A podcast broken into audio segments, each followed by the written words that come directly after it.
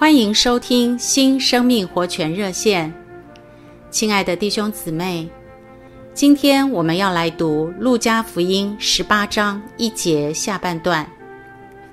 常常祷告，不可灰心。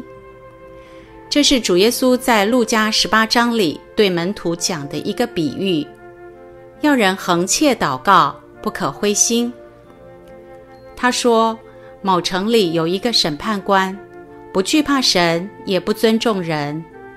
那城里有个寡妇，常到他那里说：‘我有一个对头，求你给我伸冤。’审判官虽多时不肯，后来心里想：我虽不惧怕神，也不尊重人，只因这寡妇常常搅扰我，我就给她伸冤吧。”免得她不断来缠磨我。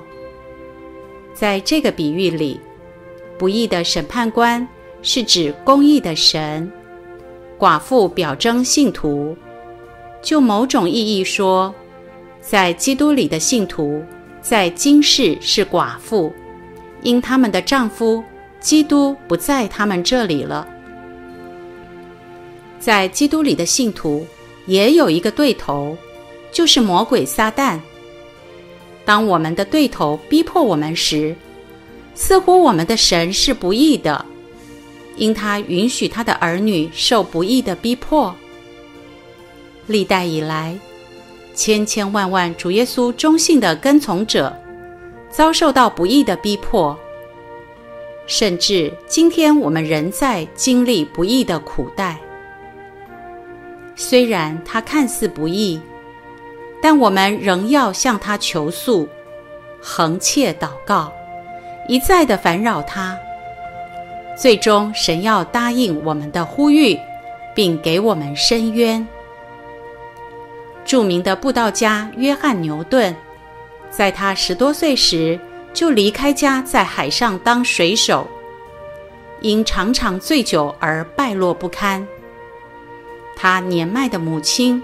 常常为他祷告，祷告，再祷告，不住的祷告，因他相信两件事：一是祷告的能力，二是他的儿子必会改变。所以，他不住的为儿子祷告，毫不灰心。至终，神应允了他的祷告，改变了约翰牛顿的心。亲爱的弟兄姊妹，我们要听主说的，再得鼓励，常常祷告，不可灰心。谢谢您的收听，我们明天再见。